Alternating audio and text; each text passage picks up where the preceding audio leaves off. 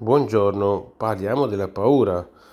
Per eliminarla è un po' difficile, impossibile e nemmeno è conveniente, ma insomma po' eh, diciamo tenerla sotto controllo, quello sicuramente è molto necessario e utile. Quindi oggi parliamo della paura. La paura, come si può eliminarla oppure diciamo restringere questo campo perché non sia troppo ampio? Lo possiamo fare diciamo con qualche esercizio che suggerisco di fare. E questo esercizio è molto semplice. Che cosa è questa paura alla fine? Che cosa è? La, la dobbiamo anche un po' cercare di rappresentarla, dobbiamo cercare di prenderla in un certo senso in mano. Riusciamo a prenderla in mano, capire che cos'è, perché quando abbiamo una cosa in mano la possiamo eh, sentirla, capire, provare, eh, capire le misure, le forme, il peso, il calore, tutto qualsiasi cosa, oggetto che noi prendiamo in mano, ecco, abbiamo, il, diciamo, sappiamo che cosa abbiamo, quindi ci dà sicurezza.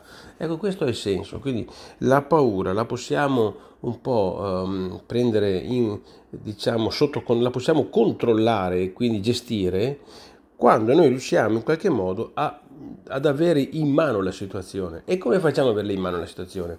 A volte eh, cerchiamo di girarci attorno pensieri, ecco, eh, turbamenti vari, alla fine diventa più semplice di quello che pensiamo e l'esercizio è molto semplice, è questo. Scriviamo l'elenco, quindi ecco nello scrivere già cominciamo a perimetrare e quindi scriviamo l'elenco preoccupazioni e paure. Scriviamolo, lo scriviamo e così capiamo riusciamo a, a, a perimetrarla in qualche modo, riusciamo a definirla, perché altrimenti diventa un concetto aleatorio.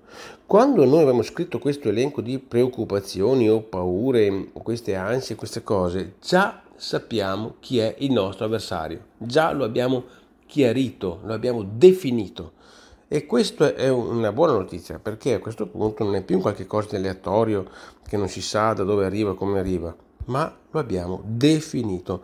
Questo, scrivere questo elenco ci mette nella condizione di poter fare anche un ragionamento successivo e dire ma allora se questo è l'elenco, quali sono le conseguenze eh, più pessime che possiamo avere da questo elenco? Ma quello è. E le scriviamo anche. A questo punto possiamo anche poi capire come gestirle, come affrontarle o anche accettarle, perché possiamo anche accettarle e farsene una ragione. Alcune cose magari non le possiamo risolvere, basta, ce ne facciamo una ragione e non ci torna più indietro. Sappiamo che quello è così, non possiamo affrontarlo, basta, la mettiamo via, ce la mettiamo via. Ma però abbiamo chiarezza, no? schematizzato il tutto, questo è incredibile, è potente questa modalità. Anche perché se dopo qualche cosa non possiamo mica farci niente, dobbiamo accettarlo, non sarà mica la fine del mondo.